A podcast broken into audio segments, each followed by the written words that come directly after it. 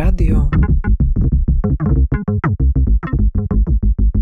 prezentuje.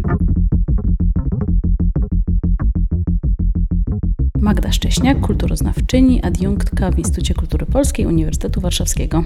Autorka norm widzialności, tożsamość w czasach transformacji i książki Poruszeni, awans i emocje w socjalistycznej Polsce. Spotykamy się właśnie z powodu poruszonych. To twoja najnowsza książka. To jest książka, która opowiada e, historię powojennych zmian w Polsce w okresie PRL-u, e, która przypomina jakby taką dyskusję właśnie e, zapomnianą, taką dyskusję, o której trochę też chyba nie chcemy pamiętać, która dotyczyła awansu społecznego polskich klas ludowych, to znaczy klasy chłopskiej i klasy robotniczej.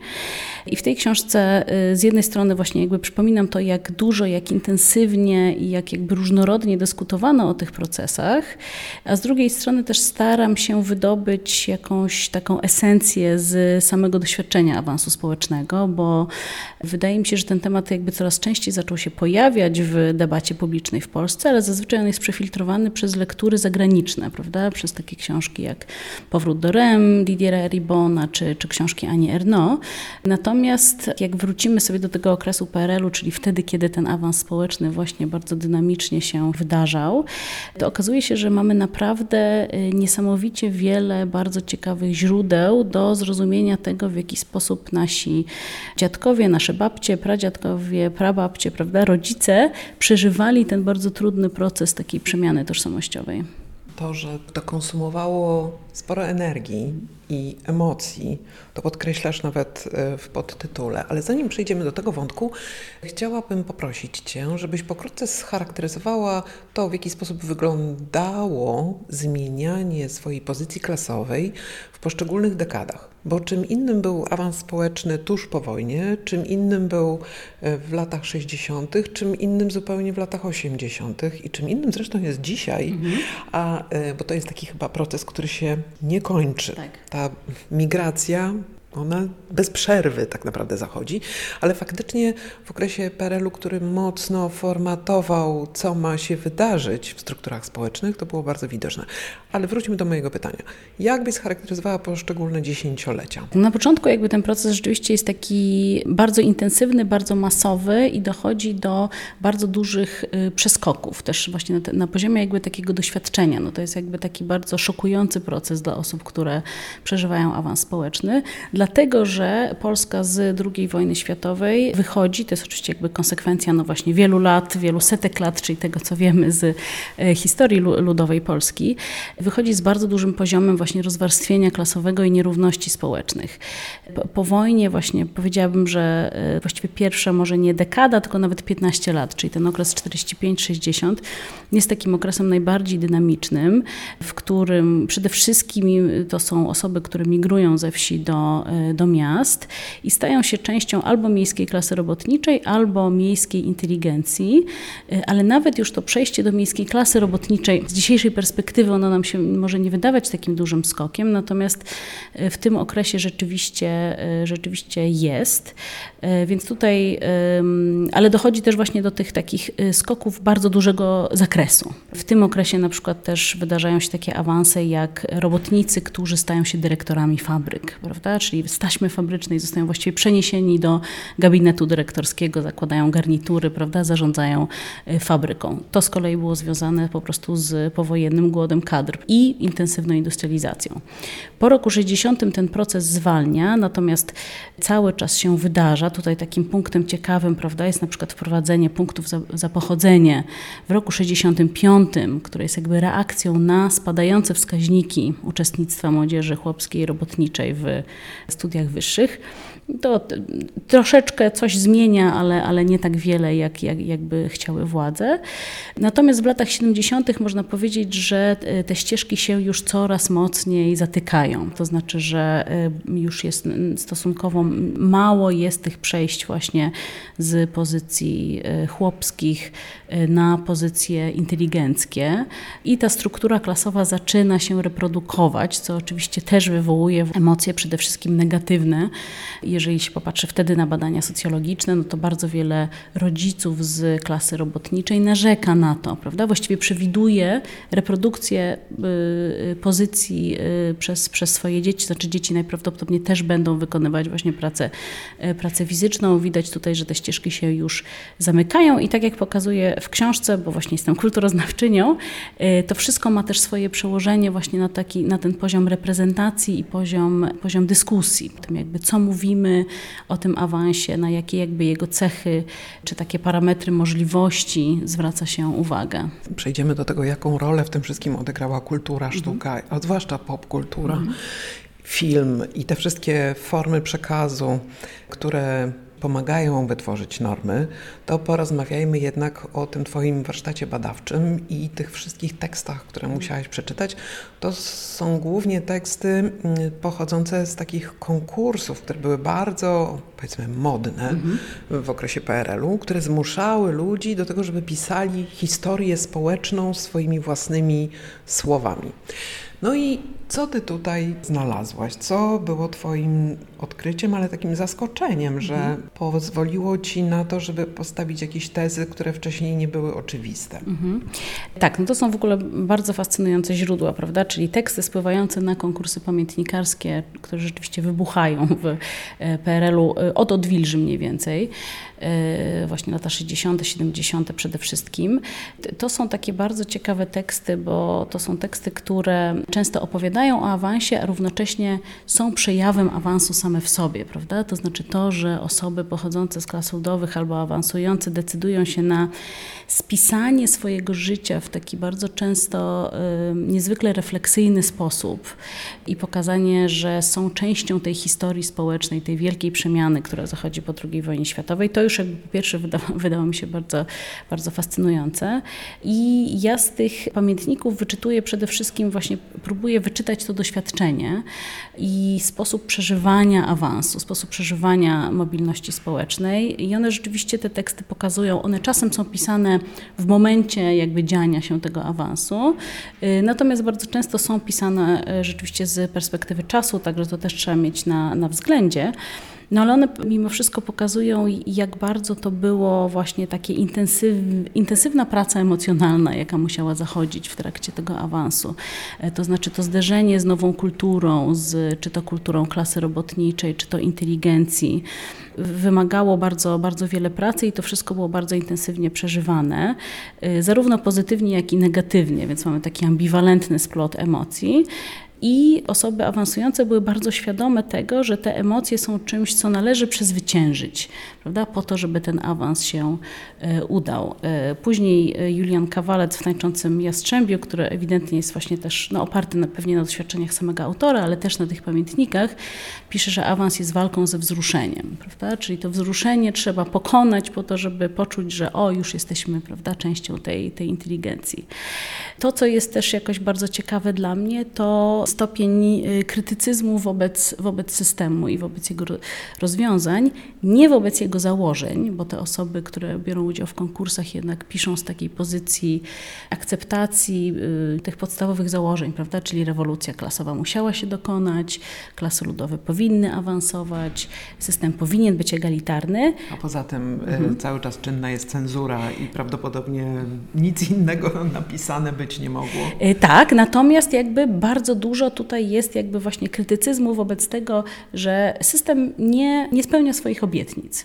I to było dla mnie takie zaskakujące, bo te, te źródła właśnie często są opisywane jako takie ideologiczne i trochę jak siadałam do tego archiwum, to miałam wrażenie, o znajdę tu same laurki, prawda, samą wdzięczność, same, no właśnie jakąś taką miłość do systemu i to nie okazało się pra prawdziwe to założenie, prawda, tam jest jakby bardzo dużo właśnie takiego, takiej złości, gniewu, resentymentu, który jest związany z tym, że ten system miał wyglądać inaczej, że ta klasa robotnicza chłopska miała być klasą przodującą, a tymczasem, nie wiem, różnice są reprodukowane, dostęp do, nie wiem, na przykład dóbr materialnych, ale też edukacji, kultury, że on nie jest jakby taki sam na wsi, taki sam w mieście. Więc y, to są oczywiście jakby, to jest taka krytyka pewnie w, w, w ramach pewnych, pewnych granic, ale w archiwum mamy też dostęp do tekstów niepublikowanych. Tych, tych tekstów spływało bardzo dużo, więc no tam bardzo dużo można znaleźć takich gorzkich gorzkich słów, ale właśnie z pozycji nie takich, że no nie wiem, ten system powinien być e, obalony, jego, jego założenia są niesłuszne, tylko że właśnie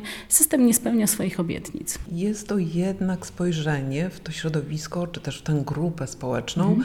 która ewidentnie była uprzywilejowana w tamtym okresie. To znaczy miała bardzo dużo takich systemowych podpórek, które powodowały, że sytuacja tych ludzi była znacznie lepsza. To znaczy znowu, to jest zróżnicowane, e, bo taki zarzut można postawić na przykład osobom, które awansowały do e, inteligencji, czyli no nie wiem, są e, człon, członkami partyjnej biurokracji, prawda, albo pracują na jakichś takich wysokich pozycjach w tej, w tej gospodarce państwowej, ale no pamiętniki właśnie też bardzo, bardzo wiele mamy zgłoszeń od osób, które są częścią klasy robotniczej, są mieszkańcami wsi, to w ogóle jest pewnie w, wielu konkursach to jest w ogóle przeważająca y, grupa. Y, no i wtedy już to jest bardziej skomplikowane, prawda? W tym sensie, że no właśnie te osoby wskazują, że mieliśmy być uprzywilejowani, prawda? Y, a tymczasem, no nie wiem, wieś nie jest tak zmodernizowana, jak powinna być, prawda? Czy, no nie wiem, klasa robotnicza jednak żyje cały czas na, na tym gorszym, gorszym poziomie życia, więc mm, tutaj powiedziałabym, że, że mamy głosy obydwu, obydwu stron. W takim razie zajmijmy się trochę tą reprezentacją mhm. w kulturze, która miała za zadanie mm, no z jednej strony pokazywać, jakie są możliwe scenariusze, gdzie są i jak zarysowane ścieżki, które powinny realizować te wszystkie obietnice, które stwarzał system, ale z drugiej strony, zwłaszcza w produkcjach komediowych, wskazywał i koncentrował się na tych wszystkich absurdach i paradoksach, które te, ten system takiego wspieranego, lewarowanego mhm. przez e, państwo, przez strukturę państwa awansu skokowego, no, gdzie one tak naprawdę były i to do dzisiaj pozostaje śmieszne, to mhm. do dzisiaj pozostaje jakieś aktualne i stąd mamy kultowość komedii, nie wiem, 40-latka, mhm. czy wszystkich produkcji Barei. Jesteś kulturoznawczynią, mhm. więc to naturalne, że sięgasz do tych źródeł. Ale powiedz proszę, jakie, właśnie jaką rolę odgrywała w tamtym czasie prasa, prasa popularna, jakie kształtowała ścieżki rozumienia tego, co się działo z, z życiami, życiorysami tamtych ludzi, bo to chyba do tego miało tak. też służyć, a z drugiej strony no, film, kino które po prostu pokazywało wzorce, jeden do jednego, możliwe do skopiowania do indywidualnych życiorysów. Mhm. Tak, i to jest, też mamy jakby taką różnicę pomiędzy y, określonymi momentami i dekadami, prawda, bo jednak rozgraniczam w książce ten okres y, socrealistyczny i na tej podstawie odtwarzam te takie odgórne opowieści awansu. Y, to są rzeczywiście takie trochę scenariusze do wypełnienia, czy, czy pewne też fantazje uproszczone bardzo o tym, jak wygląda awans w, w socjalizmie i ten moment jakby odwilżowy, w którym jednak pojawia się coraz więcej właśnie tych głosów oddolnych w formie pamiętników i później bardzo różnych opowieści tak naprawdę e, o awansie, które krążą w sferze publicznej, które na pewno dla osób awansujących są takim punktem odniesienia, prawda? To, co mnie ciekawi, to jest taka cyrkulacja pewnych wzorców, ale może trzeba też zacząć od tego, że jakby sama, też bardzo ciekawa jest sama ta kategoria awansu, prawda? Dlatego, że ona w PRL-u w tym pierwszym okresie jest używana niezwykle intensywnie, właściwie w odniesieniu do bardzo wielu sfer, e, sfer e, życia. No nie wiem, nauczenie się pisania, prawda, czytania było awansem, tak? E, chodzenie do, do teatru było awansem i tak dalej. Więc to jest rzeczywiście takie słowo, które oferuje osobom przechodzącym przez, przez kolejne stopnie struktury klasowej jakiś taki punkt odniesienia, czy narrację w bardzo intensywnym stopniu. Natomiast w jakiejś mierze to się też zwraca przeciwko państwu, prawda? Dlatego, że ta wizja awansu, no ona jest jakby tak bardzo e, rozpowszechniona, że też to dobrze widać w pamiętnikach. Ludzie w pewnym momencie zaczynają zadawać pytanie, no dobrze, czy ten awans jest już skończony, czy ten mój awans społeczny już się wydarzył, ja tego nie czuję, tak? Albo jakby to nie wygląda tak, jak sobie wyobrażałam. Więc tutaj jakby kultura rzeczywiście ma taką, e, taką funkcję, jak w, jak w każdym systemie, mediowania, negocjowania i też zależało mi na tym, żeby pokazać, że ona jest rzeczywiście zróżnicowana w PRL-u. Że ta dyskusja ma, ma różnych jakby swoich, e, swoich e, aktorów i ten wątek, który gdzieś mnie najbardziej interesuje, no to jest właśnie już po 56 roku, po pojawieniu się tych, tych pamiętników, krążenie tego poruszenia, czyli to, że w coraz większej liczbie tekstów, obrazów, e, filmach dokumentalnych, filmach fabularnych, reportażach, powieściach zaczyna się pojawiać te, ten wątek tej jakby tych niezwykłych kosztów emocjonalnych, które ponoszą osoby awansujące i w skrajnej takiej wersji postawienie tezy, że właściwie awans być może jest takim procesem, który w jednym pokoleniu w ogóle nie może się zakończyć. Że zawsze te osoby będą żyć w takim stanie jakiejś pękniętej tożsamości. Zamiast jeść wykwintne potrawy, będą sobie po kryjomu smażyć placki ziemniaczane. Dokładnie, dokładnie, prawda? Albo będą sobie wynotowywać, jak bohaterka powieści Zofii Posmysz, Cena, będą sobie wynotowywać, zawsze nosić przy sobie taki słowniczek słów zakazanych, których jakby nie mogą, nie mogą z nich korzystać, prawda? Bo to brzmi zbyt wiejsko. A dobrze, że o tym wspominasz, dlatego że wielka kariera, między innymi porad Kamyczka, czy mhm. Przekroju, który tak. był pismem inteligenckim, ale też edukował do inteligenckości. Tak. Tam były zarówno takie podpórki dla tych, którzy chcieliby mhm. zyskiwać nowe umiejętności, mhm. a jednocześnie był ten element wyśmiewania się tak. z y, tych, którzy są z awansu. I czy te Twoje badania objęły także tę sferę rzeczywistości, kiedy no, następuje problem. Ten awans wcale nie jest ani wesoły, ani dobry. Nie jest odczytywany przez otoczenie jako coś pożądanego. Tak. Ja bym powiedziała, że nawet jakby to jest coś, co występuje od samego początku. To znaczy można spojrzeć sobie na okres PRL-u jako na, tutaj e, przepraszam za właśnie grube sformułowanie, okres walki klas. E, tak? To znaczy właściwie inteligencja, ta klasyczna inteligencja jest taką grupą, która cały czas walczy o swoją pozycję. Po 56 roku roku jednak w dużym stopniu ją e, odzyskuje, prawda, jeżeli chodzi właśnie o taką pozycję wyrokowania o tym, e, co jest prawidłowe, co jest nieprawidłowe, jak się należy zachowywać i tak dalej. I rzeczywiście ten, ten aspekt wyśmiewania czy pewnego piętnowania, on też się pojawia w pamiętnikach, takie poczucie rozgoryczenia, zwłaszcza osób właśnie, które awansują do inteligencji, chcą się stać częścią inteligencji. Więc to, to jest ważne. To jest ta klasyczna scena z filmu Daleko od szosy, mhm. która, kiedy bohater wraca na wieś i razi go, kiedy jego dziewczyna pluje pestkami zamiast je kulturalnie jakoś anihilować tak. właściwie. Piszę o tym odcinku w, właśnie już pod koniec książki, bo ostatni rozdział jest poświęcony miłości. Właśnie Daleko od szosy jest, jest przede wszystkim opowieścią o miłości, czyli osuwa się już, już w te kapitalistyczne wzory opowiadania o awansie, no bo w tym odcinku porównana jest właśnie Bronka z Anią, która wcześniej bardzo dyskretnie je czereśnie. Nie, nie wiemy do końca, dlaczego tak y, y, tutaj reżyser koncentruje się na tym akcie jej jedzenia czereśni, dopiero to nam się objawia wtedy, kiedy właśnie, e, więc to jest jakby takie klasyczne porównanie, prawda, klasy, klasy wyższej i klasy e, niższej, no i wiemy, kogo bohater ostatecznie wybiera. Więc te elementy na pewno, na pewno występują, ale mnie też ciekawią takie sfery, które jednak starają się wygospodarować jakąś taką e, bezpieczną sferę, sferę pośrednią. I na przykład dobrym, dobrym przykładem tutaj jest Nowa Wieś, prawda, czyli pismo, które też wpisuje się w pewne wzorce modernizacyjne i, i oczywiście też no, jest takim pismem, które wyklucza pewno, no nie wiem, na przykład bardzo tradyc takie tradycjonalistyczne postawy, ale mimo wszystko też nie, nie poddaje się tak bezwarunkowo wzorcom y, miejskim, prawda? Czyli tutaj jest jakaś próba negocjacji wyobrażenia y, czy pytania o to, no kim byłby nowoczesny mieszkaniec, mieszkanka wsi, jeżeli założymy, że to pochodzenie wiejskie no, no nie jest czymś, czego bezwarunkowo trzeba się y, wstydzić. W Nowej Wsi publikował swoje fotograficzne reportaże y, Hasior. Mhm. I to daje mi możliwość przejścia mhm. do ostatniego wątku, mhm. który chciałabym, żebyśmy omówiły. To znaczy takiego potencjału buntu, mhm. który mm, jest w sięganiu do kultury klas niższych. W sztuce jest to mocno obecne, zresztą artyści, artystki często do tego sięgają po to, żeby rozsadzić pewne ramy, w których system stara się ich ograniczać, bez względu na to, jaki to jest system. Zawsze sięgnięcie do korzeni, do źródeł, plucia i innych skandalicznych zachowań jest dużym potencjałem zmiany układu sił albo przynajmniej ich jakiegoś rozszczelnienia.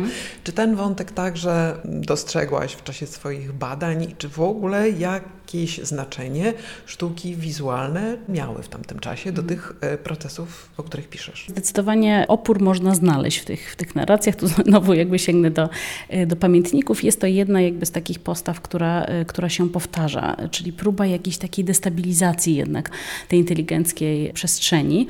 Znowu, no nie wiadomo na ile te osoby, trudno jest jakby tutaj ocenić skalę takich, samych takich działań, ale ewidentnie jakby była, była taka potrzeba.